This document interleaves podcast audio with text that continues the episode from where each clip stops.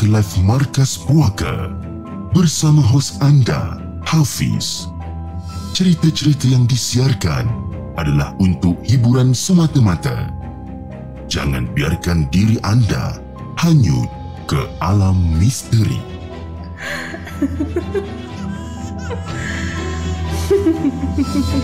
Hello guys, welcome back to The Segment. Nama aku Hafiz, dan kepada siapa yang masih belum subscribe, aku harap korang boleh tekan butang subscribe. Dan kepada siapa yang dah subscribe, thank you so much guys for subscribing. Malam ni Markas Puaka, enam hari bulan lima dua ribu dua puluh dua. Tapi sebelum tu guys, jom kita layan the intro.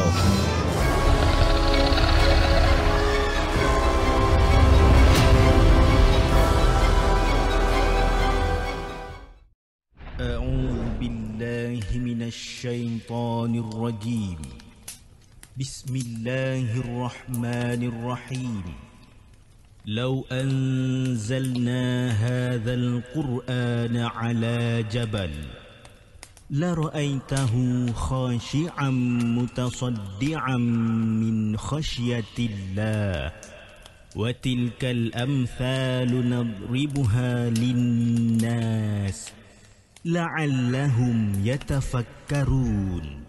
Sadaqallahul azim. Kami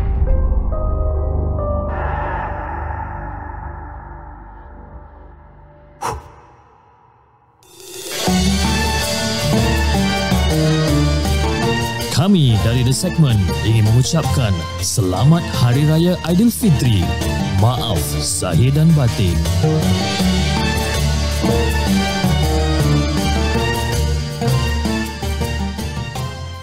Hello guys, selamat datang ke Markas Puaka. Apa khabar guys? Uh, saya harap anda semua dalam keadaan sihat walafiat, dan hari ni saya berbaju Melayu pada hari Jumaat. Eh, hari ni baju Melayu hitam pula kita pakai hari ni.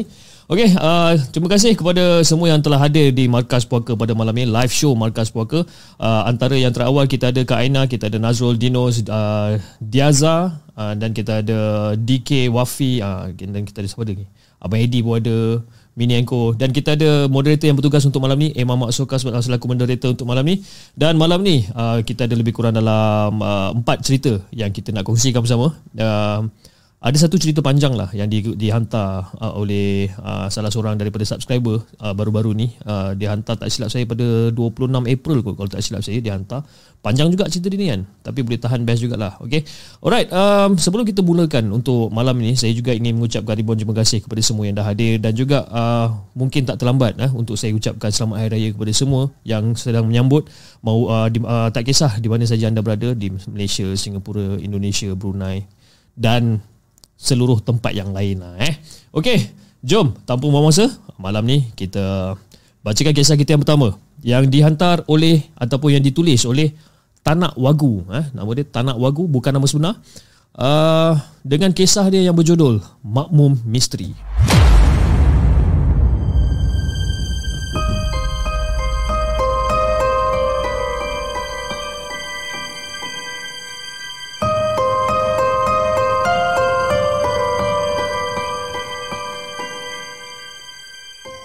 Adakah anda telah bersedia untuk mendengar kisah seram yang akan disampaikan oleh hos anda dalam Markas Puaka? Assalamualaikum Hafiz dan semua pendengar The Segment. Waalaikumsalam warahmatullahi. Pertama kali uh, kita panjatkan syukur kepada Allah kerana mempertemukan kita semua dan semoga diberi petunjuk. Jadi uh, nama saya Tanak Wagyu, saya berasal daripada Sabah dan saya ingin berkongsi tentang pengalaman saya sendiri semasa saya menjalankan tugasan kerja saya. Jadi untuk pengetahuan Hafiz, saya bekerja sebagai seorang pengutip hutang di, uh, untuk salah sebuah syarikat yang boleh dikatakan agak terkenal dekat Malaysia ni. Dan tugasan saya ni ya, yang saya dapat kali ni agak jauh daripada Kota Kinabalu, yang mana masa perjalanan daripada Kota Kinabalu mengambil masa lebih kurang dalam enam jam perjalanan lah. Jadi pada hari tersebut, saya bergerak awal lebih kurang dalam pukul sebelas malam dari rumah saya di Kota, di Kota Kinabalu, dan dijangka akan sampai ke lokasi lebih kurang dalam pukul lima pagi keesokan dia. Jadi saya ni orang kata suka bergerak lebih awal ataupun suka bergerak malam, sebabkan perjalanannya agak lancar, sebabkan kurang kenderaan. Uh, lagipun laluan jalan yang bakal saya uh, saya lalui ni merupakan laluan berbukit dan saya lebih suka memandu secara santai. Bawa relax je kan dekat situ. Jadi setelah lebih kurang dalam lima jam perjalanan, alhamdulillah saya selamat sampai di daerah yang saya tuju. Dengan segalanya berjalan dengan lancar tanpa sebarang halangan ataupun rintangan. Dan saya sampai ke lokasi agak awal dan kebetulan hari itu saya berpuasa sunat hari Isnin Khamis. Jadi sempatlah saya untuk untuk bersahur dengan bekalan yang telah isteri saya sediakan. Jadi saya pun memandulah, memandu mencari lokasi yang bersesuaian sehinggalah saya bertemu dengan satu lokasi di mana ianya seperti satu surau lama. Jadi sesampainya saya dekat lokasi tersebut, saya berhentikan kereta dan saya mula untuk uh, membuka bekalan saya untuk bersahur masa tu. Dan sambil saya bersahur ni, dalam hati saya macam, eh syukur jugalah kan ada surau dekat sini, bolehlah orang kata terus solat subuh berjemaah kan? Jadi untuk pengetahuan Hafiz dan juga semua penonton di segmen, lokasi surau ni betul-betul berada dekat tepi jalan di mana tak ada tempat untuk meletakkan kenderaan dan kenderaan perlu diletakkan di bahu jalan ataupun uh, uh, di di bahagian tepi kan? Sebab apa? Langsung memang tak ada tempat parking dan yang lagi pelik tak ada satu rumah pun yang berdekatan dengan surau tersebut. Memang tak ada rumah pun kat situ. Walaupun pelik, tapi saya orang kata tetap bersangka baik dan dalam hati mungkin macam noh, mungkin sekejap lagi bila azan subuh mungkinlah you know, orang kampung akan datang dan sebagainya. Jadi saya pun bukalah buka bekal makanan tu dan saya pun teruslah oh, makan hidangan sahur. Dan setelah selesai makan makanan tu semua, saya rehat sekejap dekat dalam kereta dan cuba untuk lelapkan mata sementara nak menunggu waktu azan subuh masuk. Dan di kawasan uh, di kawasan ni ataupun di kawasan tempat yang saya pergi ni, waktu subuh dia masuk lebih kurang dalam pukul empat lima puluh dua lah lebih kurang. Dan sedang saya tidur masa tu, tiba-tiba saya dike, uh, dikejutkan dengan satu ketukan dekat tingkap pemandu macam tek tek tek tek tek tek tek tek. Dan macam eh apa ni ah? Orang tengah sedap tidur kan. Tek tek tek tek tek tek. Betul macam mata terbuka. Betul macam saya nampak ada satu pakcik tua. Satu pakcik tua yang lekap dengan berpakaian jubah putih dengan berseban. Jadi saya pun turunkanlah tingkap kereta tekan tu kot. Tingkap kereta turun. Lepas tu saya tengok je lah pakcik ni. Eh pakcik ni macam, "Assalamualaikum nak. Uh, maaf mengganggu kamu ni. Kamu okey ke kat sini? Uh, kenapa berhenti kereta awal-awal pagi kat tepi-tepi jalan ni? Kereta kamu rosak ke? Um, ada apa-apa yang pakcik boleh tolong?" Jadi saya pun macam, ah, "Waalaikumsalam pakcik. Ah, saya okey pakcik, tak ada masalah pun. Kereta pun okey, tak ada masalah apa kan? Saya, saya cuma berhenti kat sini sebab saya makan sahur tadi, sebab tu saya berehat sekejap lah dalam kereta." "Oh, ingatkan kereta rosak. Ah, kenalkan nama saya. Nama saya Pakcik Kasman. Ha, Pakcik Bilal kat surau ni. Ha, jadi kebetulan kamu dekat sini. Jomlah ha, kita ke surau. Tak lama lagi dah nak masuk waktu subuh. Ha, jadi jom kita jalan sama-sama pergi surau." Tapi bila saya dengar suara pakcik ni, suara pakcik ni seolah-olah macam orang yang tengah sakit tau.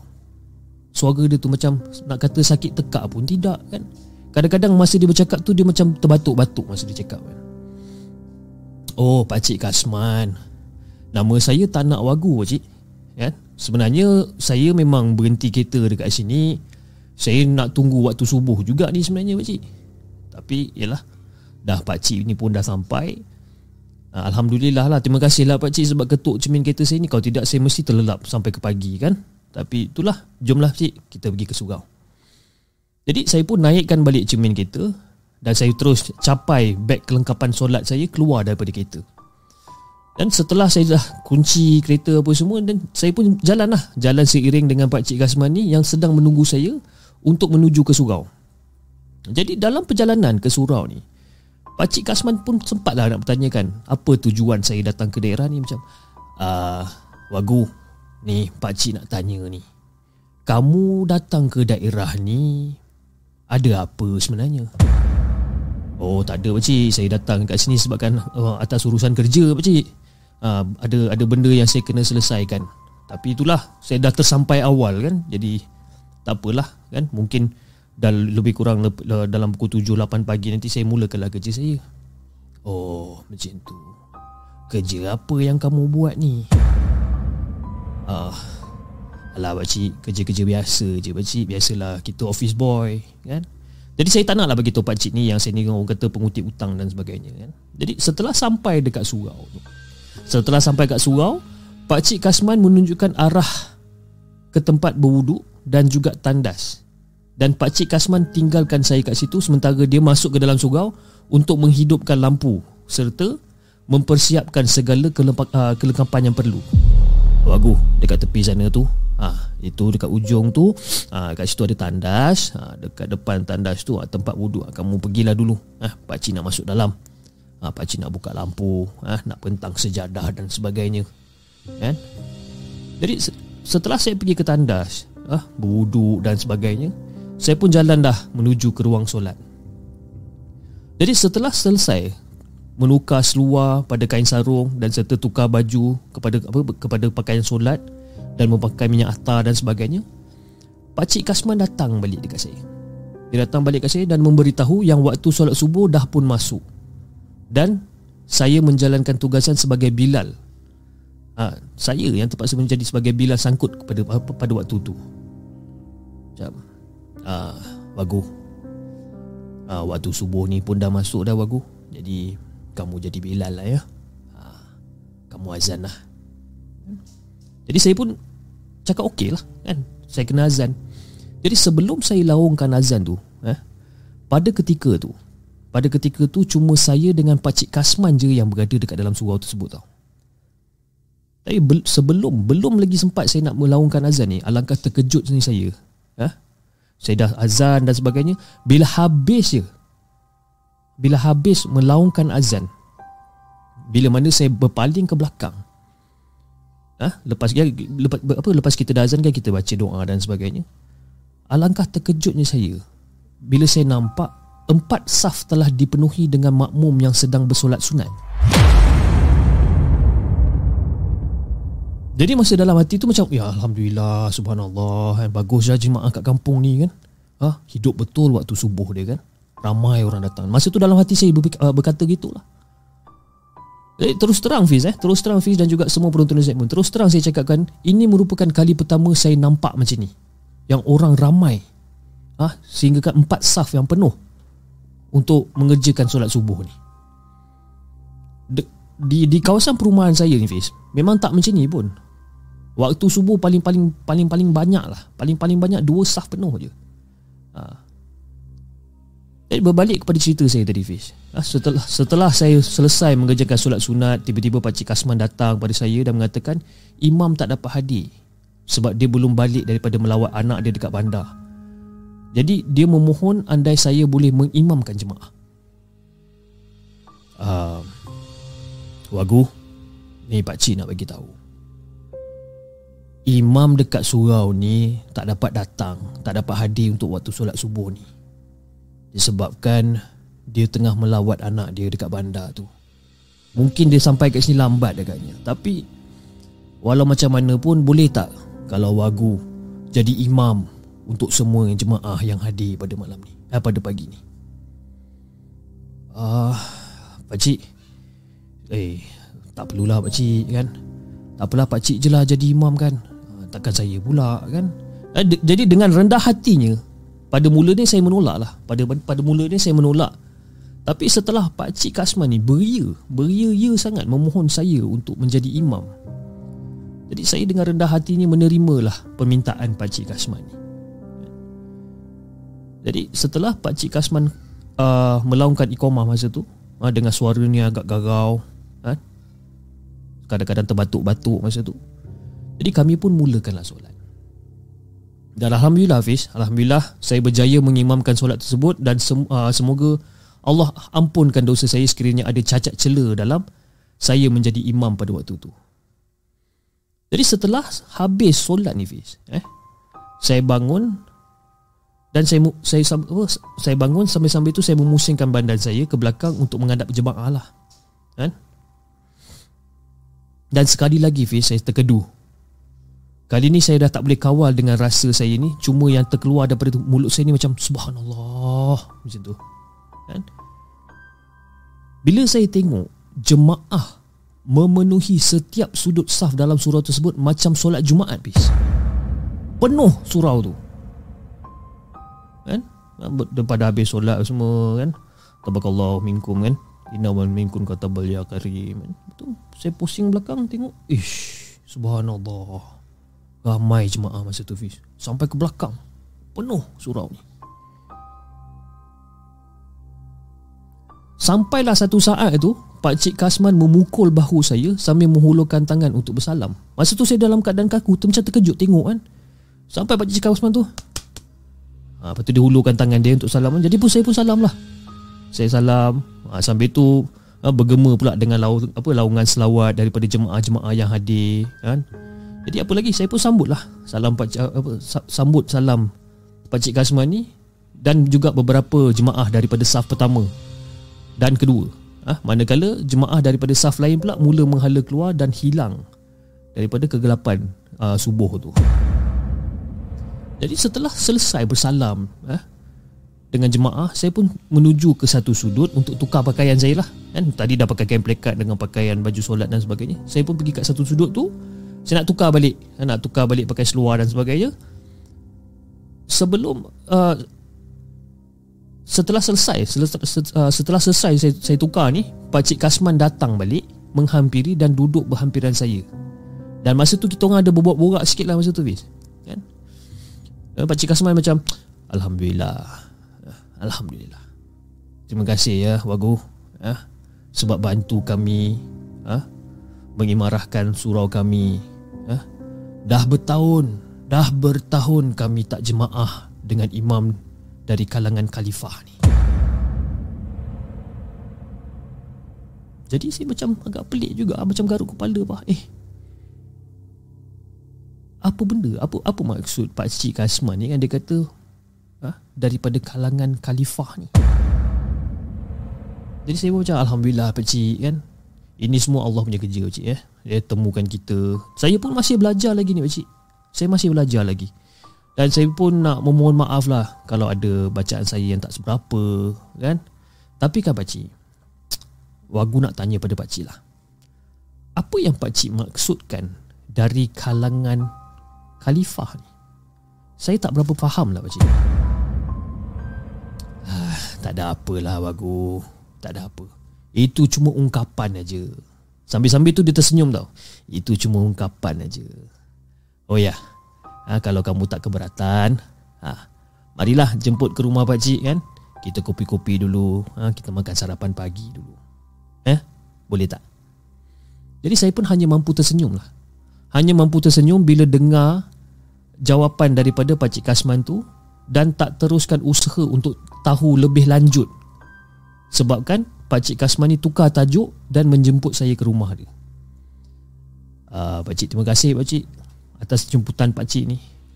Tapi saya tak dapat lah Pakcik, sebabkan saya puasa sunat hari ni. Tadi saya makan bekal dekat dalam kereta tu pun isteri saya yang bekalkan sahur.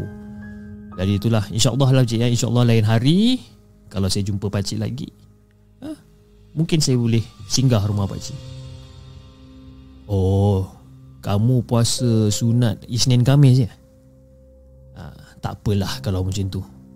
Nanti kalau kamu datang sini lagi ha, datang lagi ke surau kami eh ha, lagi ke bagus kalau kamu boleh bawa jemaah tabligh ha, kamu boleh bawa jemaah tabligh daripada mahala kamu datang ke sini iktikaf ha, InsyaAllah Pakcik, InsyaAllah. Nanti saya akan sampaikan Saya akan sampaikan pesanan Pakcik Kasman ni dekat Amir ha, Amir tu dia adalah ketua jemaah tabligh lah ha, kalau ada rezeki kita akan datang ke sini. Dan setelah, setelah kita dah berborak tu, Pakcik Kasman pun iringlah saya sampai ke kereta, sehinggalah saya masuk dalam kereta dan Pakcik Kasman bagi salam dan terus berlalu pergi masa tu. Dan pada waktu tu Fiz, Pada waktu tu suasana di luar surau ni masih lagi gelap tau Fiz. Masih lagi gelap. Dan waktu ni saya betul-betul terkejut Fiz. Ha? Setelah saya menjawab salam daripada Pakcik Kasman tadi kan, Pakcik Kasman nak gerak dah, dia kata Assalamualaikum ni tu. Setelah saya menjawab salam Pakcik Kasman tu, lepas tu saya macam, eh Pakcik, uh, ni naik apa datang ni Pakcik? Ha? Cepatnya dia hilang kan? Masa tu saya terfikir macam, Pakcik Kasman ni datang naik apa? Cepat betul dia hilang. Pelik. Jadi tanpa tunggu lama, saya pun start enjin kereta dan saya pun teruskan perjalanan sini. Tapi pada waktu tu Fiz, saya tak fikir lagi benda yang bukan-bukan ni. Dan saya pun teruskanlah tugasan saya ni dengan mengutip hutang dan sebagainya ni kan. Jadi dalam perjalanan tu, lebih kurang dalam tujuh ratus meter daripada surau tu, saya ternampak lagi satu Satu masjid besar dekat tepi jalan. eh? Jadi dalam hati saya macam, ha, InsyaAllah balik nanti bolehlah kot singgah kat masjid ni sekejap untuk solat, untuk rehat kan, sebelum mulakan perjalanan saya nak balik nanti. Jadi nak dipendekkan cerita, atas izin Allah eh, saya selesai tugasan saya lebih kurang dalam pukul satu petang. Jadi dapatlah saya nak berhenti dekat masjid tersebut untuk solat zuhur dan asar secara jamak. Dan Dan setelah itu saya iktikaf dan lelapkan mata sebentar dekat masjid tu. Jadi setelah sejam saya dekat situ, Saya, uh, saya tidur dan saya terjaga. Saya saya, uh, saya terjaga daripada tidur dan orang kata tengah get ready lah, tengah get ready untuk balik kan. Dan ketika saya tengah bersedia untuk pulang tu Fiz, kan, tiba-tiba saya disapa oleh seorang jemaah daripada karya masjid masjid tersebut. Assalamualaikum nak. Anak ni saya tengok orang baru ni. Daripada mana dan kamu ni nak ke mana sebenarnya? Sambil-sambil tu dia tersenyum lah. Uh, Waalaikumsalam pakcik, saya ni dari K K pakcik kan? Ada kerja sikit dekat sini, jadi saya tumpanglah solat sekejap, sambil-sambil tu saya rehatlah sekejap sebelum saya pulang ke K K ni lah. Nak jadikan cerita pun, saya ni berpuasa hari ni. Oh macam tu, ha, takpelah takpelah, kamu rehatlah dulu, ha, jauh lagi perjalanan kamu ni kalau nak pergi kan. ha, Terima kasih lah pakcik eh? Tapi saya pun dah berehat dah tadi. Tapi kan itulah, tapi kan cik, saya pun nak tahu, uh, saya pun nak tanyalah. Saya nak tanya pasal ada satu surau dekat berdekatan dengan masjid ni yang Bilal dia nama Kasman, ataupun saya panggil dia sebagai Pakcik Kasman. Bagus betul lah pakcik eh surau tu. Ramai betul jemaah semayang subuh kat situ, macam solat Jumaat masa tu. Dan muka pakcik tu terus berubah tau. Muka pakcik tu berubah seolah-olah macam dia nampak hantu. Ah uh, Surau Surau yang Surau yang dekat uh, Surau yang dekat sana tu eh ha, betul lah pakcik, surau yang kat depan tu. ah, Macam mana saya nak cakap ni, surau tu dah lama tak berfungsi nak kan?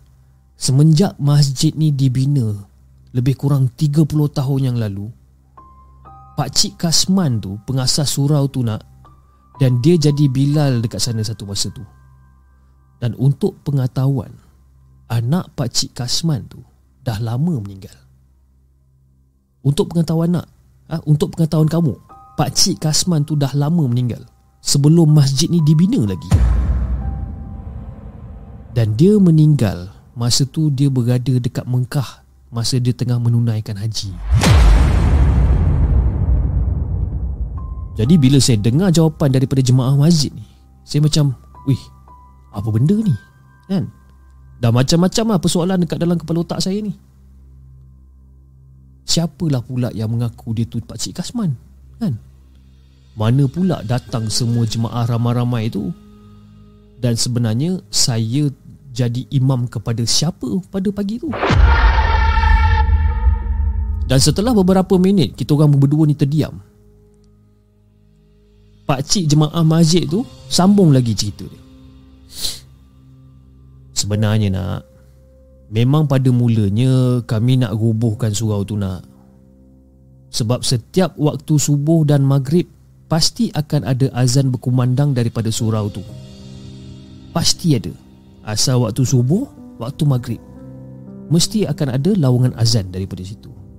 Dan perkara ni memang agak menakutkan kami penduduk kampung dekat sini. Tapi oleh kerana larangan daripada ketua kampung, ha, ketua imam dan juga imam uh, rawarib masjid ni kita biarkan je. Dan untuk pengetahuan, anak imam rawatib masjid tu merupakan cucu kepada arwah Kasman, dan muka dia memang muka dia seiras muka datuk dia semasa muda masa tu.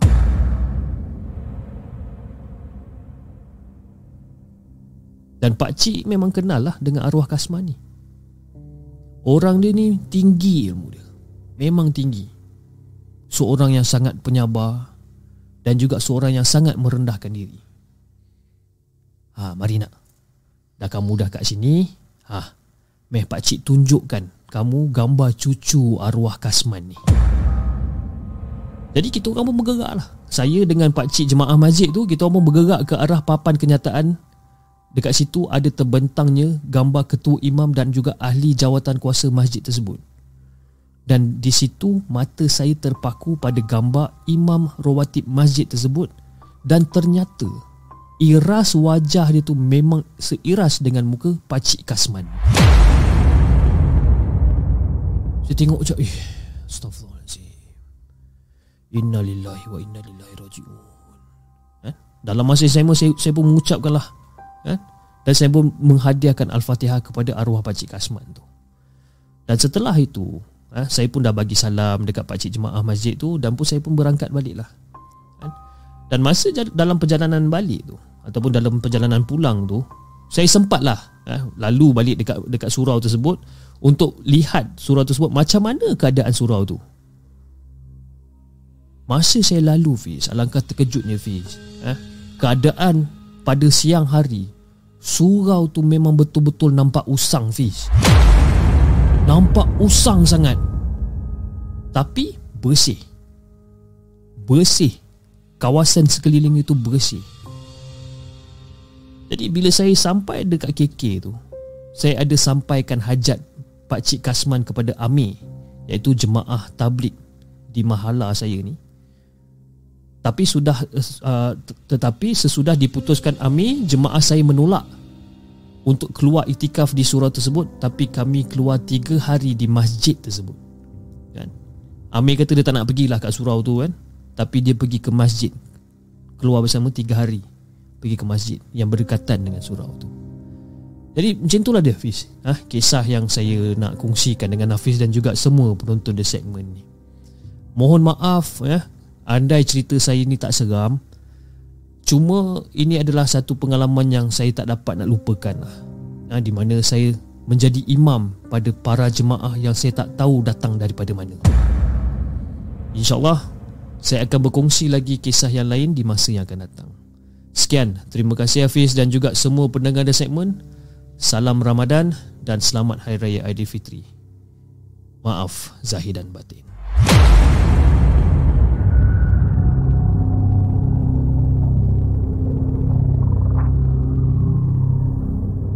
Jangan ke mana-mana. Kami akan kembali selepas ini dengan lebih banyak kisah seram. Itu dia guys, kisah yang pertama yang dikongsikan oleh Tanak Wagyu. eh. Cerita dia agak misteri sikit sebab dia bukan cerita cerita hantu di mana dia jumpa pocong ke pontianak ke, bukan. Tapi dia bertemu dengan pakcik Kasman, eh. arwah pakcik Kasman, uh, uh, secara betulnya arwah pakcik Kasman, yang mana kalau ikutkan pada cerita dia, arwah pakcik Kasman ni telah meninggal tiga puluh tahun yang yang yang dulu, sebelum masjid tu dibina lagi dekat kawasan tu kan. Ha, dia dah meninggal masa tu dekat dekat Mekah lah, meninggal masa tu naik haji. Tapi lah dia jumpa dengan pakcik Kasman ni, siap berborak lagi dengan pakcik Kasman, siap jadi imam lagi. Ha, siap jadi imam untuk jemaah-jemaah yang berada dekat belakang dia tu kan. Jadi ini dia bukan cerita seram, tapi dia more pada macam cerita misteri lah kan. Tapi mungkin disebabkan kebaikan daripada arwah, oh, dengan orang kata uh, seorang yang penyabar, seorang yang sangat rendah diri ya, yang orang kata yang taat dengan perintah dia kan. Ha, jadi mungkin uh, ini adalah satu peringatan lah, di mana uh, kalau kita berbuat baik, uh, kita ikut suruhan dia, dan mungkin you know kita akan Uh, jadi lebih bahagia di alam sana kan. Kita pun tak tahu macam mana kan. Okay, alright, uh, anyway, terima kasih kepada semua yang dah hadir pada malam ni guys. Jangan lupa eh, jangan lupa like, share. Share tu penting eh. Kita punya Markas Puaka punya show ni, jangan lupa share kepada anda punya rakan-rakan, anda punya uh, family members eh, dekat Facebook ke, uh, share je, share uh, share share tu gratis guys eh. Okay guys, jom kita bacakan kisah kedua untuk malam ni. Kisah yang di ah dah lama saya tak nampak daripada kakak ni. Bukan bukan bukan bonda dia, nak don't worry. Uh, kisah yang dikongsikan oleh Kak Zai. Kak Zai dari Discord, okey. Kalau dekat Discord pun anda boleh kongsikan kisah seram anda juga, no problem, okey. Kisah yang ditulis oleh Kak Zai. Uh, dengan kisahnya, okey, cerita dia dia ada dua bahagian, okey. Dengan kisah dia yang berjudul Bau Busuk.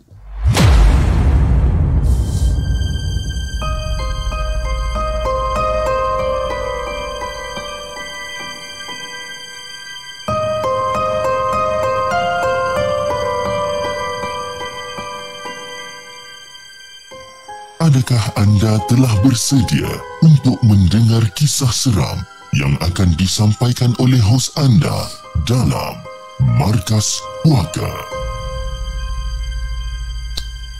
Assalamualaikum dan hai Cip dan para pendengar The Segment. Waalaikumsalam Kak Zai. Eh, Kak Zai sini nak ucapkan selamat Hari Raya. Lama tak hantar cerita dekat Cip sebenarnya. Eh, busy dengan bulan Ramadan sampailah ke Aidilfitri.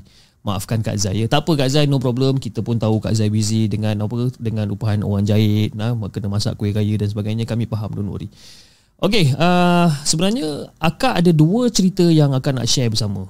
eh, Cerita pertama semasa P K P yang kedua, dan cerita yang kedua sebelum menyambut Ramadan dua ribu dua puluh dua pada tahun ni. Okay, dan inilah kisah akak yang pertama sebenarnya. Jadi semasa P K P kedua ni, akak sajalah bawa anak-anak akak ni pergi lepak kat Kuantan masa tu. Pergi lepak kat Kuantan, nak jalan jauh kan. Maaf eh, saya terbersin. Kan? Semasa P K P kedua, akak sajalah nak bawa akak-akak pergi jalan pergi Kuantan. Nak jalan keluar daripada Kuantan ni memang jauh lapis kan, dengan, dengan bajet ciputnya dan sebagainya. Jadi menginaplah kami di pantai di, di Timurbay.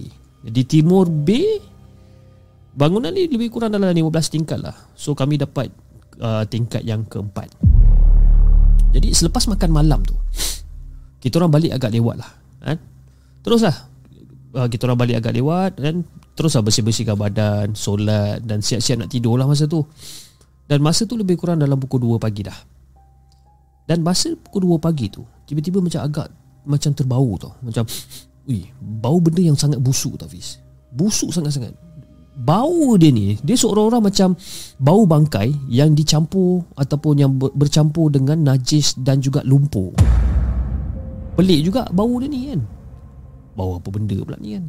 Selalunya kalau macam bau bangkai, bau bangkai lah kan. Kalau bau najis, bau najis lah. Tapi ni macam tiga dalam satu macam tu Fiz eh? Bau bangkai bercampur dengan najis dengan lumpur.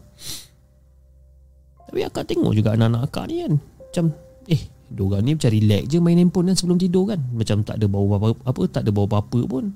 Yang akak ni macam eh, apa benda bau ni.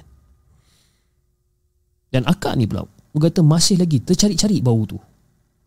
Cari punya cari punya cari, tak jumpa-jumpa kan. Puaslah check check dalam toilet, dalam tong sampah, segala sudut akak pergi ni kan, untuk cari mana datangnya bau ni kan. Tak jumpa-jumpa. Dan bau tu makin lama makin kuat Fiz. Dan akak pun macam, lantak kau lah, nak berbau, lantak. Aku malas nak layan, aku nak tidur, aku dah penat kan? Jadi akak pun tutuplah lampu. Akak tutup lampu dan akak tinggalkan lampu tandas dia terbuka masa tu.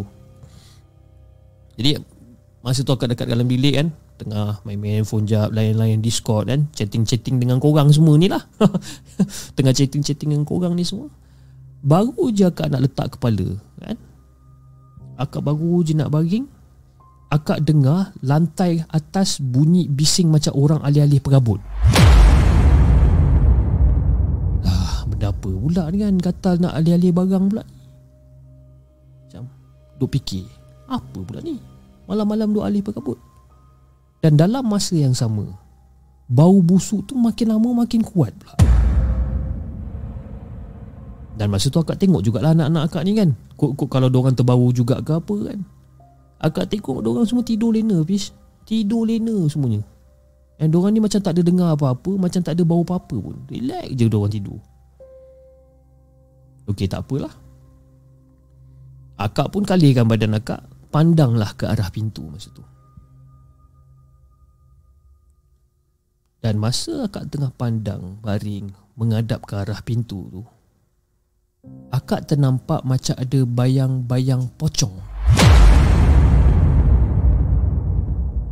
Akak nampak dekat dekat apa dekat arah pintu tu. Nampak bayang-bayang pocong kat situ. Dan pocong tersebut tengah tengok akak anak beranak dia dekat dalam bilik. Sebab apa? Yalah, macam macam akak cakapkan tadi, semua lampu akak tutup, akak biarkan lampu toilet ataupun lampu tandas yang terbuka. Jadi dalam cahaya sama-sama lampu tandas tu, akak nampak seekor pocong dekat situ. Dan akak tengok je masa tu, Pis. Akak dalam, yalah, kita pun dalam keadaan takut juga masa tu kan. Eh, apa yang akak ingat, akak nampak kain dia ni macam kotor sangat. Kain dia kotor, tapi akak tak adalah nak tengok muka dia. Akak tengok bahagian daripada bahagian badan ke bawah je lah. Akak tak tengok langsung muka dia, Pis. Takut nak tengok, tak berani akak. Tapi tengok memang kain dia kotor sangat. Kotor, Pis. Ha? Jadi dengan menggigil-gigil badan akak masa tu, ha? Akak terus baca ayat kursi. Tapi masa akak nak baca ayat kursi ni, dia seolah-olah macam tak boleh nak terbaca tau. Tak boleh nak baca. Tak tahu kenapa. Nak baca bismillah, lepas akak baca bismillahirrahmanirrahim, akak nak teruskan dengan baca Allahu la ilaha illa wal hayyul qayyum tu, akak tak boleh nak baca benda tu. Dan pada yang sama jugalah, pada waktu yang sama yang masa akak tak boleh nak baca ni, akak terdengar ada satu suara ketawa, seolah-olah tengah memerli akak masa tu, seolah-olah tengah menganjing akak masa tu.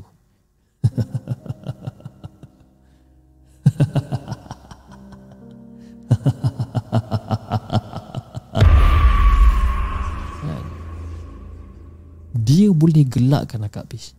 Kan? Akak jenuhlah cuba untuk baca surah-surah lazim, Al-Fatihah, tiga kul, ayat kursi. Itu semua surah-surah basic ni, Pis. Semua tak boleh baca, Pis. Tak tahu kenapa.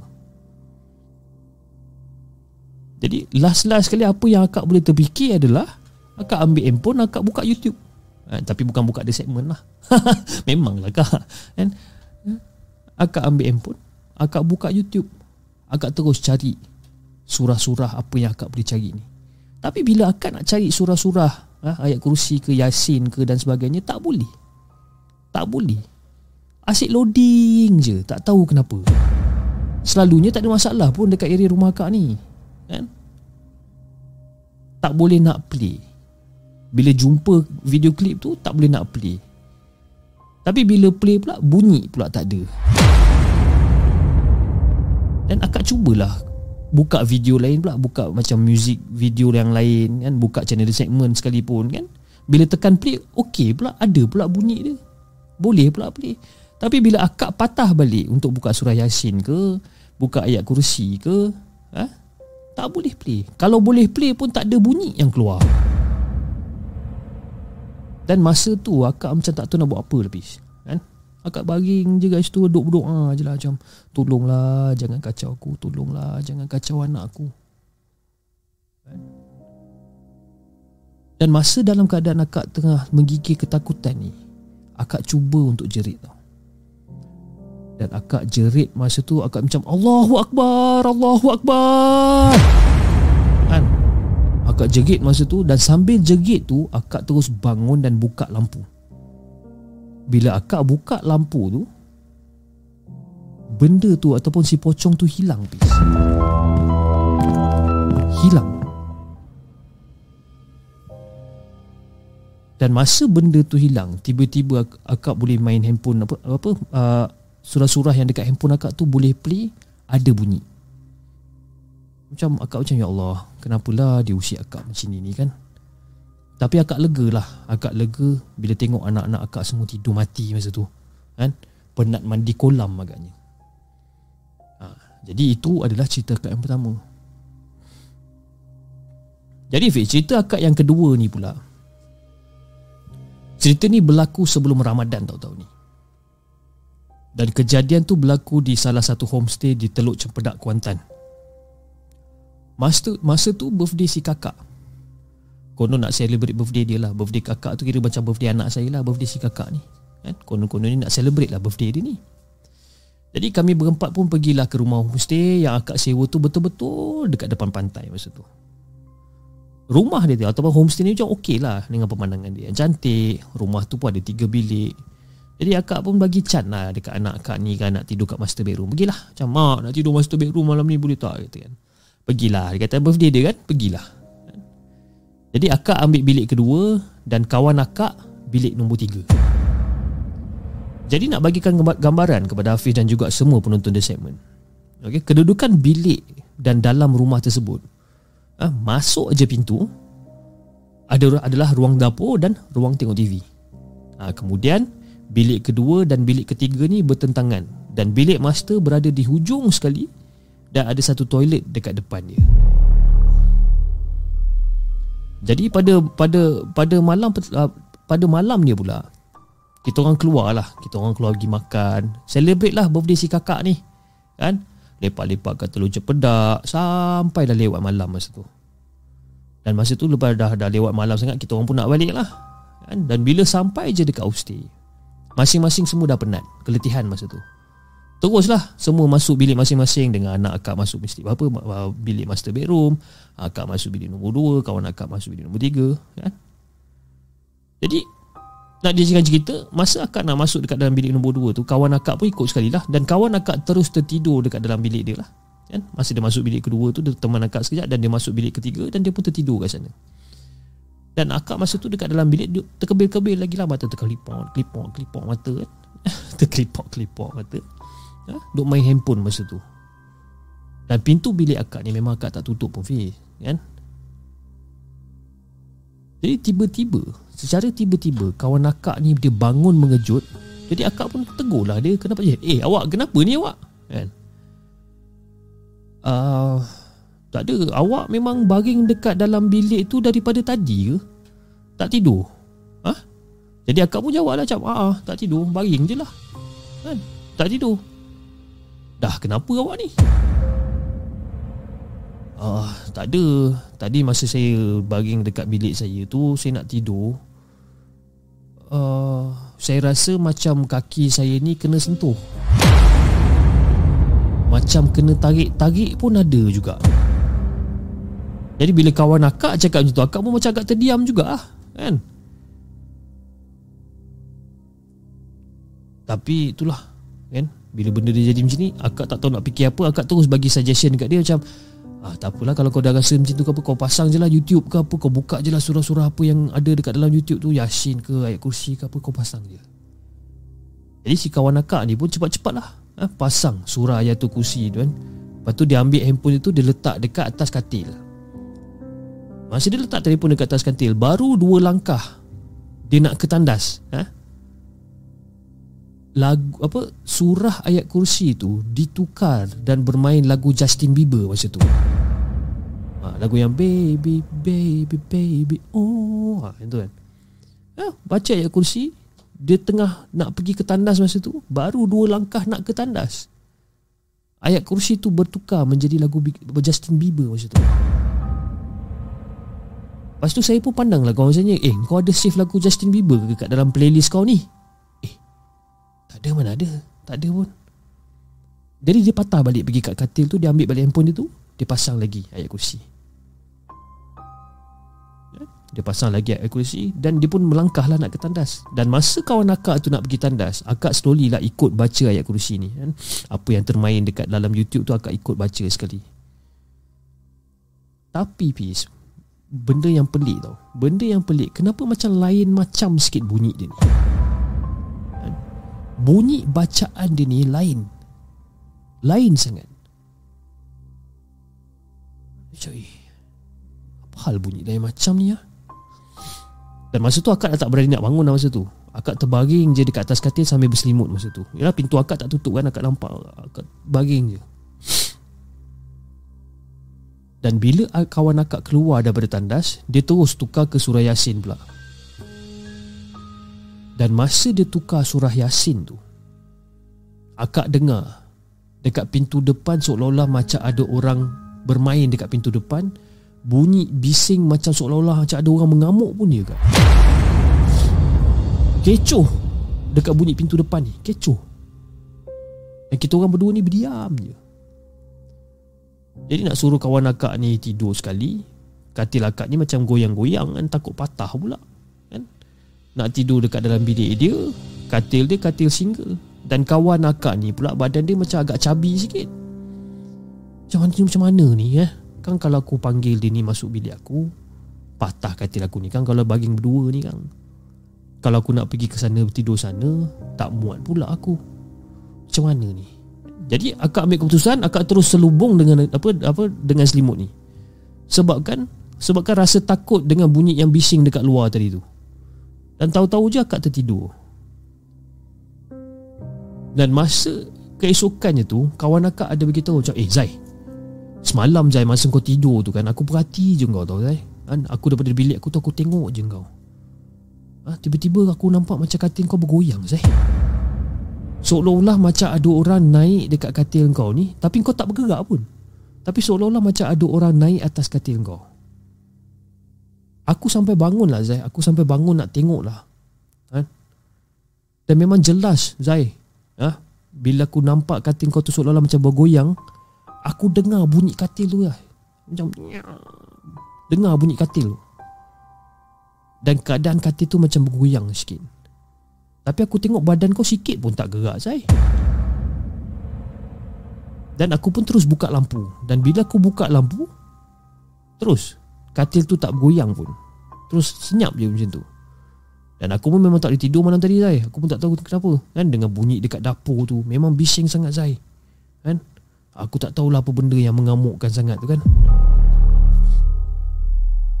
Ah, betul ke kau nampak benda-benda macam ni kan? Akak pun cakap dengan dia, betul ke kau nampak benda-benda macam ni kan?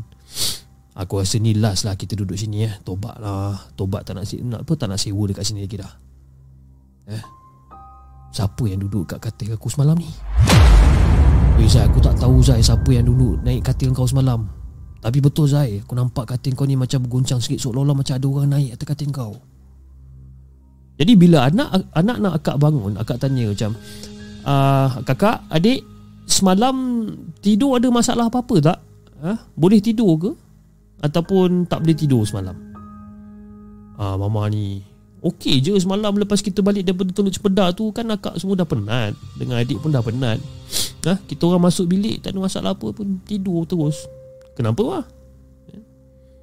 Ah, tak ada apa-apa lah, mama tanya je. Ah, nak tanya sikit pun tak boleh. Jadi lega lah, lega akak dengar kan? Sebab kalau boleh tak nak lah kan, anak-anak kena kacau sekali kan? Tapi tu, macam tu lah cik eh, cerita dia tu ah, gangguan yang saya kena, eh, akak kena masa sebelum P K P ah, masa P K P kedua dan juga sebelum Ramadan tahun ni kan?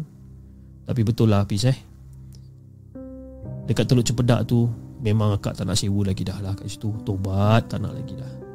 Eh, macam itulah dia cerita dia cip kan? Sorry lah cip kalau tak seram sangat. Tapi itulah kan? Masa akak tengah menaip menulis cerita ni dekat cip pun mengemang, apa, mengemang-gemang rasa bulu roma ni kan cip.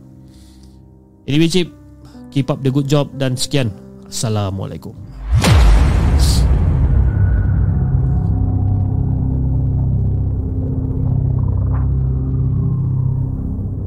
Jangan ke mana-mana. Kami akan kembali selepas ini dengan lebih banyak kisah seram.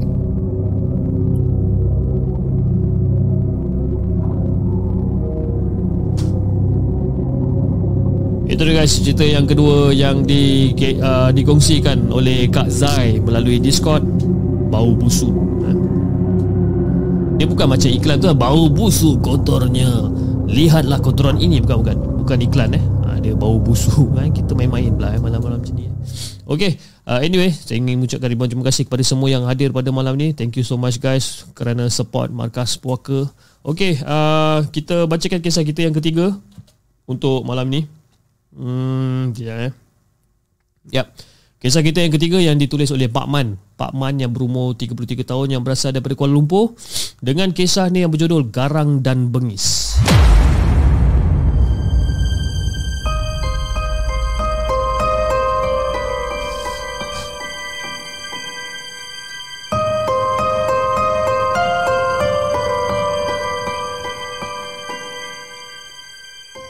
Adakah anda telah bersedia untuk mendengar kisah seram yang akan disampaikan oleh hos anda dalam Markas Puaka? Assalamualaikum Cip dan salam sejahtera kepada semua penonton Markas Puaka. Waalaikumsalam warahmatullahi. Panggil saya Man atau dikenali sebagai Pak Man. Just nak share pengalaman pasal potret yang berlaku di waktu saya berusia tiga belas ke empat belas tahun dahululah. Ha? Mungkin perkara ni betul-betul berlaku ataupun hanya sekadar uh, kata imagination, ha? Perasaan saya ketika itu, dan mungkin orang kata tak adalah seram sangat mungkin. Tapi sebelum saya teruskan, saya nak cerita pasal sedikit pasal latar belakang saya ni. Saya ni merupakan seorang yang uh, O K U dan bersekolah di salah sebuah sekolah Inggeris tertua di Kuala Lumpur yang berdekatan dengan Menara Kuala Lumpur. Jadi Fiz, sebenarnya sekolah ni mempunyai potret-potret lama, ha? Pengetua. Potret-potret lama pengetua yang diletakkan di bahagian dinding sekolah. Pengetua ataupun berada lah orang panggil, eh? Yang diletakkan di bahagian dinding sekolah. Dan masa ni saya berjalan seperti biasa walaupun terdapat sedikit kesukaran, ya, jalan berjengkit, ha? Dan mudah terjatuh jika tersepak batu ataupun salah langkah lah, kan? Dan ini membawa kepada satu kejadian di mana ketika saya nak ke sekolah, saya terjatuh dan menyebabkan lutut saya berdarah dan seluar saya terkorak, ah, terkorak pula dah. Seluar saya terkoyak dan saya menghubungi mak saya untuk ke klinik berhampiran dengan sekolah pada waktu tu. Jadi setelah mendapatkan rawatan susulan dan doktor ada beritahu saya yang bahagian lutut saya ni jangan kena air, eh, dia kata. Ah, puan, anak puan punya apa, luka dekat bahagian lutut ni puan. Kalau boleh jangan kena air lah puan, eh, untuk untuk kata proses healing ataupun uh, pembaik apa untuk untuk baik, make sure jangan kena air.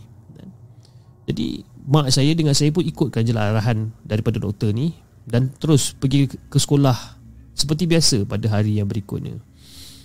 Jadi segala aktiviti di sekolah berjalan seperti biasa dan masa menjelang ke petang masa tu, cuaca menjadi sedikit gelap dan macam nak hujan. Dan bila hujan turun masa tu, hujan tu makin lama makin lebat, makin lama makin lebat. Dan loceng sekolah pun telah pun dibunyikan. Dan apa, kenapa loceng sekolah dibunyikan, eh? Sebab sebabkan apa tu Hafiz? Setiap kali hujan lebat, eh, kebiasaannya pelajar akan mendapat pelepasan awal kerana dikuatiri berlakunya banjir. Dan saya ni pula akan pulang dengan van sekolah, kan? Jadi dengan patuh kepada arahan doktor, ya, sebabkan lutut saya luka tu tak boleh kena air dan sebagainya, saya tunggulah. Saya tunggu sampai hujan tu dah makin surut sikit, ya, dah makin reda, barulah orang kata saya nak balik ke, balik ke rumah lah. Dan bila saya tengah tunggu, hujan tu semakin surut.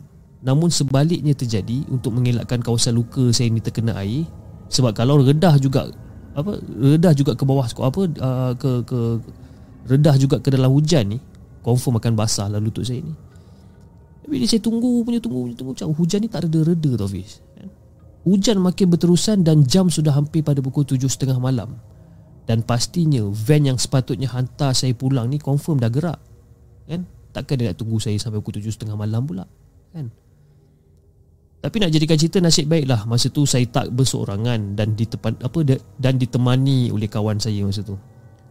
Dan faktor hujan berterusan dan cuaca yang sejuk menyebabkan saya nak orang kata nak terkencing masa tu. Cak, aduh, nak terkencing pula hujan-hujan ni cakap, kan. Eh bro, jom teman aku pergi toilet je, aku betul-betul nak terkencing lah ni bro. Jadi nak bagikan gambaran, sekolah ni kawasan ni memang agak besar tau. Jadi saya dengan member saya ni terpaksa gunakan jalan jauh dan lalu kawasan di mana terletaknya gambar pengetua-pengetua lama yang yang yang, yang sangkut dekat dinding ni untuk ke bilik air tau masa tu. Dan masa tu kita orang memborak lah, borak-borak-borak macam biasa, kan, sambil-sambil berjalan tu. Dan member saya adalah cakap, dia kata macam, eh, kita jangan lalu tau dekat-dekat dengan pokok pisang tu. Eh, pokok pisang mana pula? Tu, tu, tu, depan tu, kan, kau nampak tak tu? Kan kalau kalau kita nak pergi toilet kan ada satu pokok pisang kat tepi-tepi tu, kan. Kalau boleh kita jangan lalu situ lah bro, kan. Sebab uh, aku dengar uh, dekat pokok pisang tu tempat makhluk selain daripada kita yang selalu berteduh kat situ. Kalau boleh jangan kita lalu bro. Aku takut kita jumpa benda-benda bukan-bukannya kan. Sekarang pun jam nak dekat pukul tujuh setengah kan. Dah, dah gelap kan ni. Kau ni tak boleh tahan ke nak kencing kau ni? Eh, aku tak boleh tahan lah bro. Sebab itu aku ajak kau. Ha, boleh. Tapi kita jangan lalu dekat pokok pisang tu lah. Kita lalu jalan lain boleh tak kan?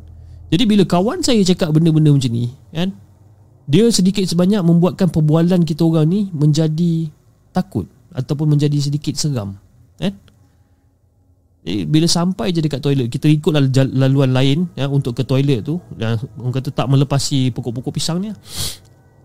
Bila bila saya dah sampai toilet, saya dah pun dah selesaikan urusan saya dekat dalam toilet.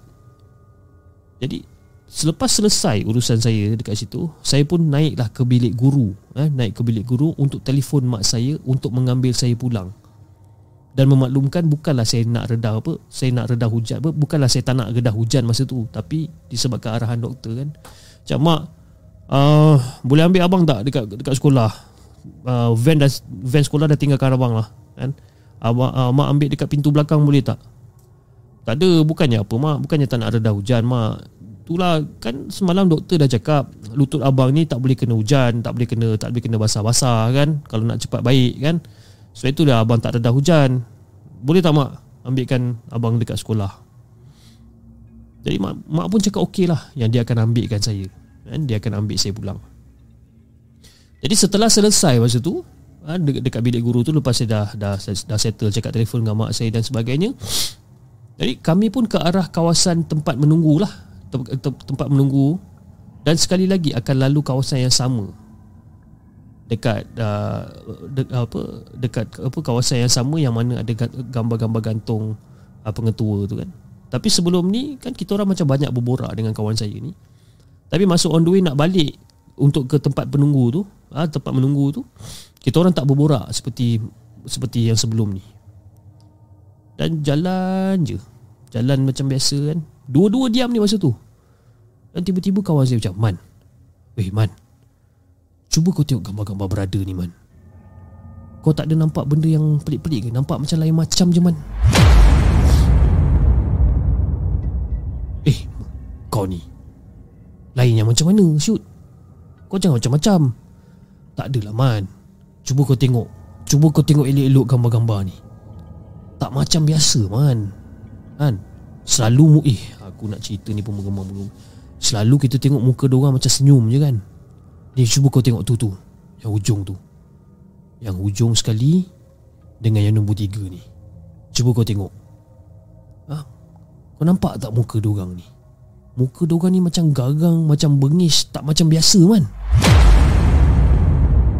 Jadi saya pun jalan lah, jalan seperti biasa. Dan kawan saya cakap gambar hujung dengan gambar nombor tiga kan. Saya jalan-jalan pun saya tengok kan gambar nombor satu dengan nombor tiga ni. Haa lah bro, betul lah cakap kau, muka dorang ni tak macam biasa yang kita tengok lah siul. Dan masa tu kita orang lajukan gerakan kita orang ataupun lajukan langkah kita orang ni. Dan setelah beberapa minit, ibu kepada member saya tiba dekat tempat menunggu tu. Dan hanya tinggal saya keseorangan dekat kawasan tersebut.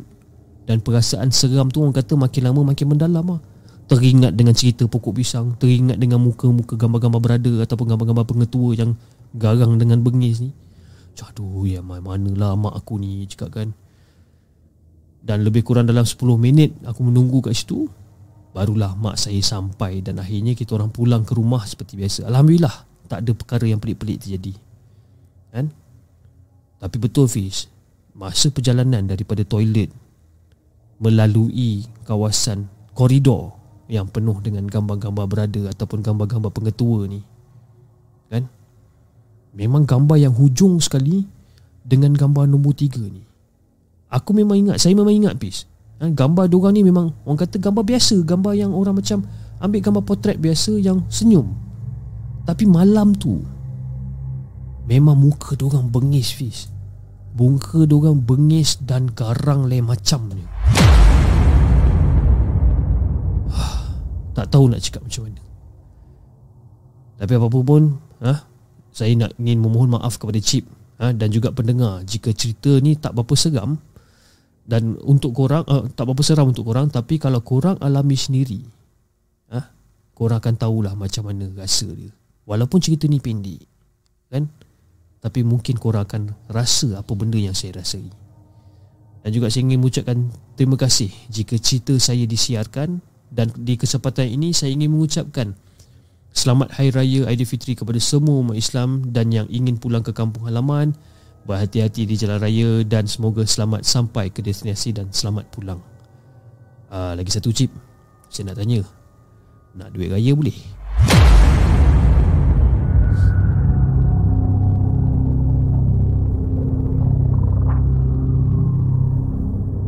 Jangan ke mana-mana. Kami akan kembali selepas ini dengan lebih banyak kisah seram.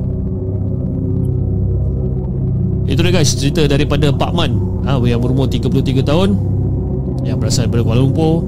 Ada ramai yang orang kata buat assumption eh, ataupun uh, buat orang kata teka-teki sendiri uh, dekat dalam ruangan chat, di mana dia kata yang cerita yang Pak Man cerita ni adalah apa, sekolah Victoria Institution ke? Ha, saya pun tak tahu sebenarnya kan, tapi kalau dia kata, sebab dia ada cakap kat sini, dia kata uh, dia bersekolah di salah sebuah sekolah Inggeris tertua di Kuala Lumpur yang berdekatan dengan Menara Kuala Lumpur. Ha, sekolah Inggeris tertua di Kuala Lumpur yang berdekatan dengan K L Tower. Kita ada satu sekolah aja yang berdekatan dengan K L Tower, yang sekolah Inggeris. Ha, kan? Korang faham-faham sendiri lah. Ha, tapi cerita pasal pasal potret-potret ni kan, ha, dia memang agak menakutkan juga sebenarnya, agak menyeramkan kan. Ha, duit raya kau nak minta gaji. Kan sempat eh, dia tulis kat dalam ni, betul dia tulis kat sini kata kan. Ha, cip, nak duit raya boleh? Nak duit raya eh? Boleh nak duit raya, main datang jumpa. Datang jumpa insyaAllah, saya bagilah kan. Kalau ada rezeki kan, kita berjumpa kat mana-mana kan. Cakap, ah, cip, ah, saya Pak Man kan, ah, itu cip janji nak bagi duit raya. Pak Man, kalau anda terserempak dengan saya di mana-mana, ah, anda mengakulah diri anda Pak Man. Walaupun anda bukan Pak Man, ah, anda hanya perlu mengaku yang diri anda Pak Man. InsyaAllah saya akan bagikan duit raya. Tapi saya bagi sekali je kan. Takkanlah sepuluh orang saya jumpa, sepuluh-sepuluh mengaku Pak Man. Habis takkan sepuluh-sepuluh nak bagi duit raya. Eh, naik lemak korang ni. Kan? Okey, uh, sebelum kita bacakan kisah kita yang terakhir untuk malam ni, saya juga ingin mengucapkan ribuan terima kasih kepada semua yang hadir pada malam ini. Penonton-penonton baru, ha? Terutamanya kepada penonton-penonton baru lah eh. Uh, penonton-penonton baru di live Markas Puaka, uh, uh, kepada penonton-penonton yang dah biasa dekat sini, uh, kepada Jeng Lord, Hantu Jepun, terima kasih kerana orang kata uh, menyokong perjalanan uh, The Segment Markas Puaka daripada dulu sampailah sekarang. Terima kasih banyak-banyak. Dan juga saya ingin mengucapkan ribuan terima kasih kepada penyumbang melalui super sticker dan super chat. Dan uh, antara penyumbang untuk malam ni adalah daripada Muhammad Azhar Mansur. Ha, siap baca apa, belanja saya, I copy lagi ya, dia belanja. Terima kasih uh, Muhammad Azhar Mansur di atas sumbangan super stiker anda. Dan daripada Zudin N R C, terima kasih di atas sumbangan super chat. Dan juga ada beberapa sumbangan melalui PayPal. Tapi yang PayPal ni saya takkan mention nama disebabkan uh, uh, diorang memang tak nak nama diorang disebut di dalam uh, live Markas Puaka ni. Jadi uh, kebanyakannya orang-orang yang tak nak nama diorang di di apa didengarkan ataupun disebut, di-mention, diorang akan buat apa uh, sumbangan melalui PayPal. Okey, macam mana nak buat sumbangan melalui PayPal? Ada dia punya details dekat dekat apa dekat dekat description. Alright. Okey, jom. Uh, kita bacakan kisah kita yang uh, terakhir untuk uh, malam ini. Kisah kita yang terakhir yang ditulis oleh John. Uh, John dengan kisahnya yang berjudul Jangan Tinggalkan Mat.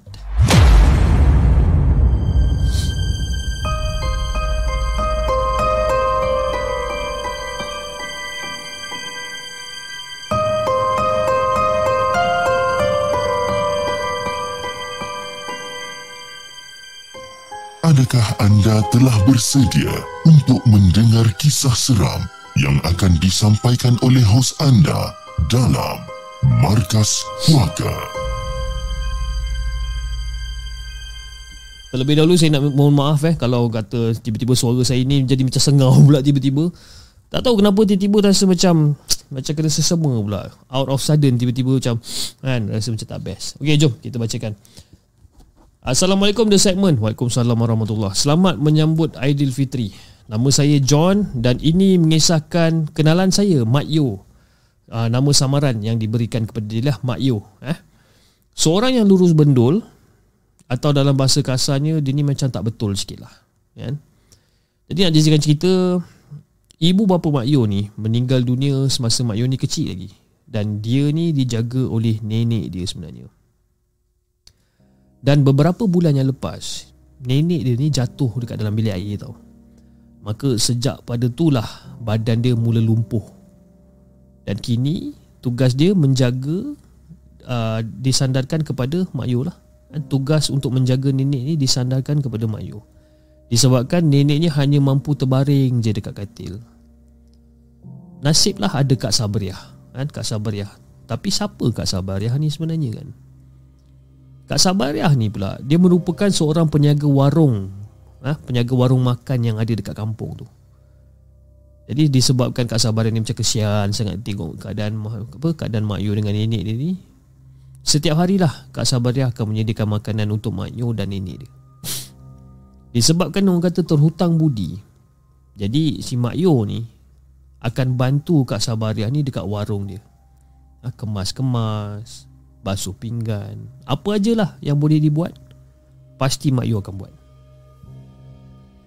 Jadi nak dijadikan cerita, Makyo dengan nenek dia ni rapat sangat. Rapat sangat disebabkan Makyo ni adalah satu-satunya cucu dia. Terlalu rapat sampaikan terlelap bersama akibat syok sangat berborak. Ah, ha, rapat dia orang ni kan, berborak berborak berborak, dia orang boleh sampai kata terlelap. Terlelap sama-sama. Dan Makyo ni pula selalulah selalu tanyakan kehidupan nenek dia, masa macam ini, ceritalah dengan Makyo kan, macam mana nenek muda-muda dulu kan. Ha? Macam mana nenek aa, zaman-zaman muda jumpa dengan atuk ke apa ke, Makyo ceritalah kan. Ha? Yang mana nenek dia ni pernah memenangi pertandingan menyanyi dan terkenal sekiranya ada majlis-majlis yang tertentu. Famous nenek Makyo ni, ha? Famous dia ni daripada Muar sampailah ke Batu Pahat. Kalau sebut je nama nenek dia ni, memang semua orang kenal. Jadi nak dijadikan cerita, pada satu malam ni Kak, Kak Sabariah ni dah bungkus bungkus makanan malam untuk santapan untuk Makyo dan juga nenek dia lah sebelum pulang ke rumah. Jadi bila Makyo sampai ke rumah, jadi macam, "Nek, ah, Makyo balik ni," dia kata kan. Jadi disebabkan tak ada respon, mungkin nenek dia tengah tidur agaknya. Jadi Makyo pun teruslah ke dapur, terus ke dapur hidangkan makanan untuk nenek dia ni kan. "Ah, Nek, Nek ni ah, Makyo bawa sikit makan balik ni. Kak Sabariah hari ni masak uh, ikan keli sambal kan. Uh, Nek mesti lapar kan? Uh, nanti tak apalah Nek kan. Nanti nanti saya suapkan lah Nek kan." Tapi masa Makyo cakap benda macam ni, masih lagi tak ada respon tau. Macam, eh, mana pula nenek aku ni, kata. Dan tiba-tiba Tiba-tiba terdengar bunyi tapak kaki dekat ruang tamu. Dan dek, jadi bila Makyo pusingkan kepala tengok, macam Makyo macam terkejut, macam, "Eh, Nik, oh, Alhamdulillah Nik, ya Allah, nenek dah boleh berjalan." Jadi Makyo, keadaan Makyo ni happy dia macam mana? Happy dia sampai dia tepuk tangan dia, "Eh, Nik, ya Allah kan, nenek dah boleh berjalan, Alhamdulillah." Tapi nenek dia ni masih tak ada respon tau. Masih tak ada respon. Dia jalan, dia terus duduk dekat meja dan dia terus makan. Jadi Makyo tengok je lah nenek dia ni makan. "Ah, Nek, tadi ketua kampung adalah bagi sepuluh ringgit dekat Mat. Bolehlah beli apa, bolehlah mungkin satu hari nanti Mat boleh beli motor dengan duit ni kan?" Masih lagi tak ada respon daripada nenek. Hanya genggaman demi genggaman penuh nasi dekat tangan ni. Genggam penuh dengan nasi, masuk dekat dalam mulut tanpa dikunyah, terus terlana nasi. Makan macam tu, dia genggam. Selalu kita makan nasi macam ni kan, ha, makan nasi macam ni. Tapi ni dia genggam macam tu, masuk dalam mulut, tak kunyah, terus terlana. Dan lepas dah settle tu, nenek dia campak pinggan tu, terus bangun dan terus jalan ke ruang tamu. Jadi Makyo dia tengok je lah nenek dia kan, uh, Nek, Nek nak ke mana tu Nek? Uh, nenek nak mandi tak? Meh, Makyo tolong meh, nenek mandi jom. Tapi masih pertanyaan demi pertanyaan Makyo ni tak dilayan langsung oleh nenek dia ni. Tapi bila Makyo tengok balik, perhatikan balik gerak-geri nenek dia ni, ha? Agak pelik jugalah per, apa, perwatakan nenek dia. Hingga kan dia terus naik ke katil dan tidur dekat ruang tamu. Apa benda pula nenek aku ni cakap kan. Ah, malaslah nak layan. Jadi Makyo pun pergi masuk toilet. Masuk toilet, mandi, bersihkan diri. Lepas tu lepas dia dah keluar toilet, dia dah pakai baju tidur dan sebagainya, dia pun teruslah bentangkan tempat tidur dia dekat sebelah katil nenek dia ni. Nek, ha, masa tu Makyo tengah baring lah, tengah baring kan. Ha, Nek, oh Nek, Nek tidur lah ke? Nek, sambunglah cerita lagi Nek. Makyo suka dengar cerita-cerita nenek kan. Sambunglah dulu masa nenek, kata nenek jadi juara pertandingan menyanyi tu semua, ceritalah Nek. Macam mana nenek boleh terkenal kan? Macam mana orang daripada Muar sampai ke Batu Pahat boleh boleh boleh kenal nama nenek ni, ceritalah. Berkali-kali tau, berkali-kali Makyo tanya kan, tapi masih tak diendahkan oleh nenek dia ni. Jadi disebabkan tak ada respon dan mungkin disebabkan Makyo ni kata dah penat sangat. Macam tak apalah Nek, kalau Nek tak ada cerita tak apalah Nek, uh, Mak tidur dulu eh. Assalamualaikum. um, Makyo terus tidur. Dan hari demi hari Fiz, hari demi hari situasi yang sama berlaku. Dah hampir seminggu benda yang sama berlaku. Bila Makyo balik, nenek dia akan jalan pergi ke dapur, makan-makan-makan dan gerak tidur. Hampir seminggu benda tu jalan. Dan hampir seminggu ni lah. Dan kini wajah Makyo ni orang kata dah tak se-happy macam dululah. Dan kata Kak Sabariah, kata Kak Sabariah, Makyo ni masa dekat warung suram je muka dia. Mat, kau ni kenapa Mat? Ada masalah ke Mat? Dan Kak Sabariah tanya, kau ni kenapa Mat, ada masalah ke? Tak adalah Kak. Makyo macam runsing sikit lah Kak. Kau runsing apa ni Mat? Ah, ha? Datang dekat warung akak ni muka kau suram aje. Cuba cerita dengan akak apa jadi? Tak apalah, tak apalah, tak apalah. Apa ceritalah akak nak tahu. Ha, yelah, yelah. Tak adalah. Mat macam heran sikit lah kak. Heran sebabkan sejak nenek boleh berjalan ni. Tapi itulah, nenek punya perangai ni macam pelik sikit lah kak. Eh? Sejak bila pula nenek kau boleh berjalan ni Mat? Lepas tu apa jadi? Tak adalah kak. Yelah dia dah jalan, dah pergi ke dapur, makan apa semua. Lepas tu dia naik balik, dia pergi tidur. Dah nak dekat seminggu kak jadi benda-benda macam ni. Macam-macam benda saya tanya dekat kak. Saya suruh dia cerita pasal zaman-zaman muda lah. Saya suruh tanya macam mana dia boleh jalan dan sebagainya. Kan? Tapi dia tak jawab. Dia bangun, dia makan, dia tidur. Dia bangun, dia makan, dia tidur. Mandi pun tak nak kak. Akak tahu tak, rumah Mat sekarang ni dah busuk lain macam tahu tak? Hmm, tak apalah Mat.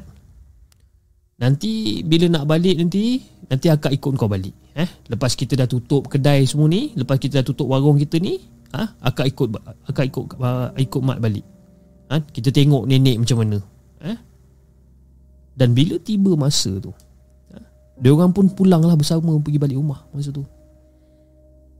Dan bila sampai kat rumah, lepas tu kakak dia macam, eh Mat, apa ni Mat? Bau ni lain macam busuk dia ni Mat.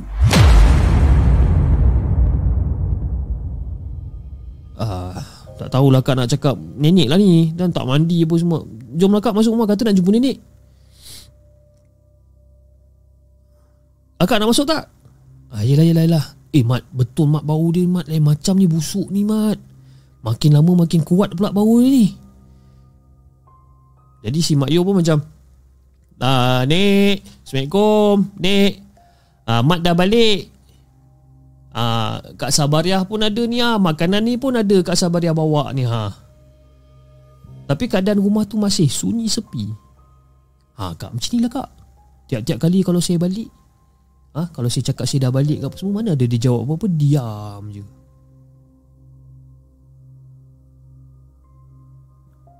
Jadi macam mana ni Mat?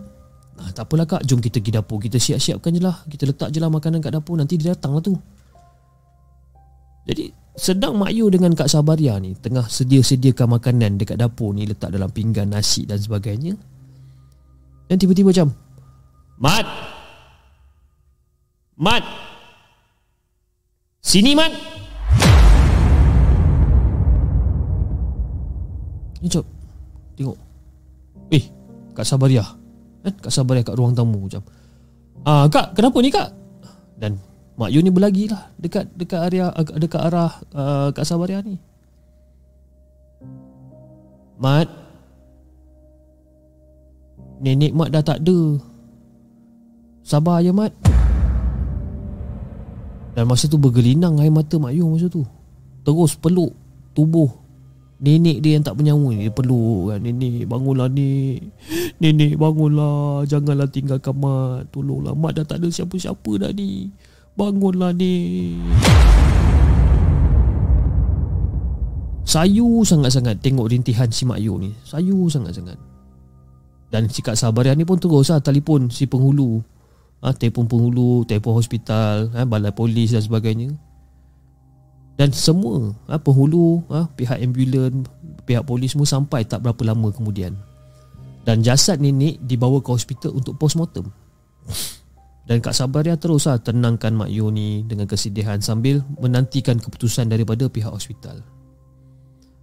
Jadi setelah urusan hospital tamat, jenazah nenek diuruskan oleh pihak masjid dan disemadikan di tanah perkuburan dengan selamat. Ha? Semua berjalan dengan lancar dan Makyo ni masih lagi dalam keadaan sedih. Kan? Dan Kak Sabariah lah orang kata mengambil tugas untuk jaga si Makyo ni. Jadi bila saya terjumpa dengan Kak Sabariah ni, saya tanyakanlah keadaan Kak, uh, macam mana Kak, keadaan Makyo sekarang dia okey ke? Dia macam itulah kan, dia macam itulah John, masih sedih, tapi tak apalah kan, akak dah ambil dah tanggungjawab untuk jaga Makyo ni.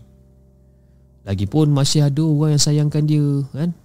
Akak pun sayangkan dia, dah macam adik sendiri dah. Ha? John pun mesti sayangkan dia juga kan. Jadi sedang berborak dekat warung ni, Makyo, saya nampaklah Makyo, dan Makyo bekerja lah macam biasa. Angkat pinggan, angkat cawan, bersih, basuh dan sebagainya. Walaupun suram sikit muka dia ni, ha, tapi dia tetap teruskan mengemas dan membasuh dekat dapur ni. Dan bila saya korek dia cerita, Kak, apa cerita ni Kak kan? Tak ada John. Masa yang Makyo cerita, yang seminggu mak dia tak, apa, nenek dia tak bercakap kan? Nenek dia datang ke dapur makan, ha? Makan tidur, makan tidur, makan tidur. Sebenarnya nenek dia ni dah meninggal hampir satu minggu lebih dah. Dah lebih daripada seminggu dah. Tapi pihak hospital masa tu bagi tahu dekat postmortem, dia cakap yang nenek dia ni dah meninggal seminggu lebih lah. Tapi sekarang ni John, siapa yang Makyo nampak ni? Kan? Siapa yang Makyo bagi makan? Sebab Makyo sendiri cakap, dia kata yang nenek dia akan bangun berjalan pergi ke dapur, sedangkan kita tahu yang nenek dia tu dah lumpuh. Ha, jadi siapa ataupun apa yang jadi sebenarnya? Nenek dia ni jalan pergi ke dapur, makan macam orang gila, melahap makanan macam orang gila, tak kunyah pun terus telan je, naik ke bilik tidur. Hari-hari jadi macam tu John, lebih kurang nak kat seminggu juga. Tapi kalau ikut pada postmortem punya result, nenek dia ni dah meninggal lebih daripada seminggu. Jadi bila saya terdengar macam tu daripada Kak Sabariah ni, mengemang juga masa tu. Jadi persoalan saya dengan Kak Sabariah masih lagi bermain dalam kepala otak kita orang ni sampai sekarang. Sampai sekarang ni Fiz, ha? Dalam masa seminggu tu, siapa yang Makyo tengok tiap-tiap malam? dan siapa yang makan dengan Makyo tiap-tiap malam? Siapa?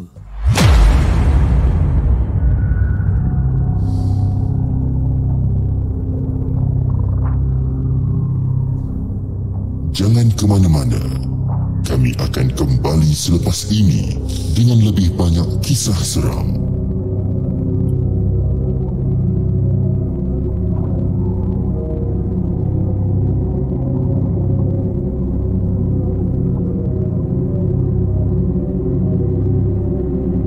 Itu dah guys, cerita yang terakhir untuk malam ini. Jadi apa pendapat korang? Ha? Sama ada arwah nenek ini ada membela saka ataupun macam mana kan? Tapi kebanyakannya komen yang saya tengok dekat sini berkata mungkin hantu nenek Makyo ni mungkin ada saka kan? Macam misteri kehidupan cakap ada saka. And then uh, siapa lagi tadi kata uh, kejap eh ada lagi beberapa komen yang saya baca tadi. Kejap, ada yang kata yang saka kan, nenek yang dah mati dah tu kan, plot twist nenek dah meninggal lebih seminggu. Ah, ha, that creepy guy. Ah, ha, moderator kita pun dah ada pada malam ni. Terima kasih boy. Ha, terima kasih untuk hadir. Eh, kita ada daripada abang Casey daripada Malam Seram. Terima kasih bang. Terima kasih sangat-sangat bang atas sumbangan uh, melalui super uh, super sticker ataupun super chat untuk malam ni. Dia kata selamat Hari Raya Aidilfitri Hafiz. Selamat Hari Raya bang. Eh, dah bersedia belum untuk Esplanade Show dua puluh enam Mei? Ha, kalau abang nak tanya saya sama ada saya dah bersedia ke belum, uh, saya masih lagi cuba untuk memilih cerita-cerita yang terbaik untuk saya siarkan ataupun untuk saya bacakan di uh, di show pada dua puluh enam Mei di Esplanade Singapura. Tapi itulah, uh, nak kata bersedia tu insyaAllah lah bang, eh, kita cuba yang terbaik. uh, Rasa gemuruh tu jangan cakap lah, memang teruk gemuruh. Walaupun sekarang baru enam hari bulan kan, kita ada lagi dua puluh hari nak pergi ni, tapi dia punya nervous tu dah start to kick in lah kan. Tapi tak apa lah bang, kita kita cuba yang terbaik. Dan saya pun banyak belajar dengan abang cara-cara untuk kita kawal kita punya emosi, untuk untuk kita uh, berinteraksi dengan penonton dan sebagainya. Jadi saya cuba untuk orang kata uh, gunakan uh, gunakan tips-tips yang abang dah share ni sebaik mungkin insyaAllah. eh, Kita akan bawa nama Malaysia ke Singapura. Yeah. Ha, macam tu tiba-tiba kan, tiba-tiba semangat lah kan. Ha, jangan lupa guys, eh, pada dua puluh enam hari bulan uh, dua puluh enam hari bulan Mei, saya bersama abang Casey Malam Seram dan juga ada lagi satu uh, YouTuber daripada Singapura, Hafiz Rahman nama tak silap saya. Uh, kita bertiga akan berkolaborasi uh, untuk satu show, uh, untuk satu live show di Esplanade Singapura. Tapi saya tak pergi ke sana lah. Saya tak pergi ke Singapura. Saya akan buat melalui online. Saya pun tak tahu macam mana dia punya setup dia macam mana. Saya pun tak sure. Tapi abang Casey akan share dengan saya dia punya detail soon. Eh? Tapi saya akan buat dari dari rumah dan mereka berdua akan berada di sana. Bukan saya tak nak pergi. Cumanya saya tak dapat cuti. Saya tak dapat cuti kata atas kekangan kerja. Eh?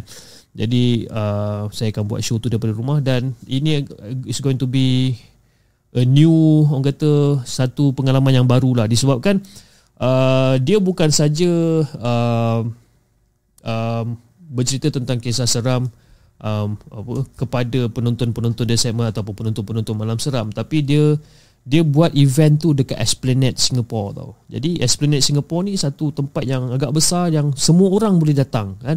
Tak kira lah diorang ni subscriber Malam Seram ke, subscriber The Segment ke, ataupun bukan subscriber dua-dua channel sekalipun, diorang akan datang kat sana dan diorang akan tengok live show ni. Jadi ini adalah pengalaman yang sangat baru bagi saya. Jadi uh, saya harap saya dapat orang kata dapat dapat orang kata memuaskan hati semua pihak, you know? Saya dapat orang kata memberikan yang terbaik kepada semua dan itulah korang doa-doakan, you know, supaya saya tak gugup, saya tak tak tak salah cakap dan sebagainya. Kadang-kadang ya bila kita terlalu terlalu gemuruh kan, uh, dia mulalah bila dah terlalu gemuruh ni macam-macam benda yang datang kacau sekali kan.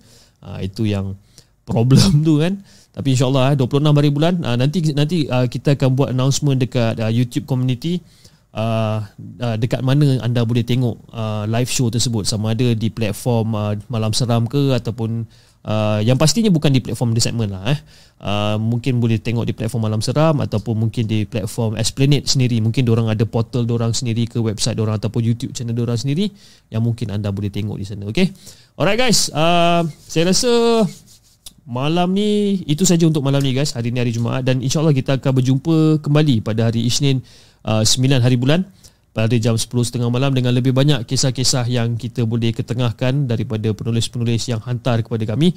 Dan kepada anda yang ada kisah-kisah seram yang anda nak kongsikan kepada The Segment, eh, jangan lupa hantar email kepada kami di hello segment at gmail dot com ataupun anda boleh P M saya dekat Discord channel ataupun di Instagram at hello segment ataupun at the segment official. Okay, so ya, yeah, saya rasa oh, macam sedih pula tiba-tiba nak kena end live kan, tapi dah pukul dua belas lah eh. Kita dah, dah live sejam setengah dah kan.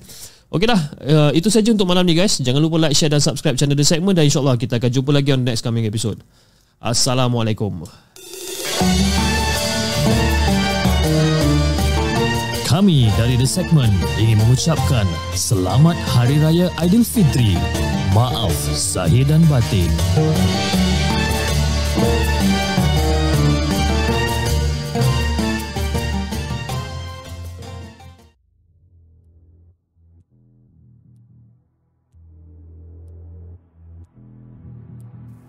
Terima kasih kepada anda kerana sudi bersama kami dalam segmen Markas Puaka, sebuah podcast kisah-kisah seram yang dikongsi dalam channel The Segment. Sehingga kita berjumpa lagi.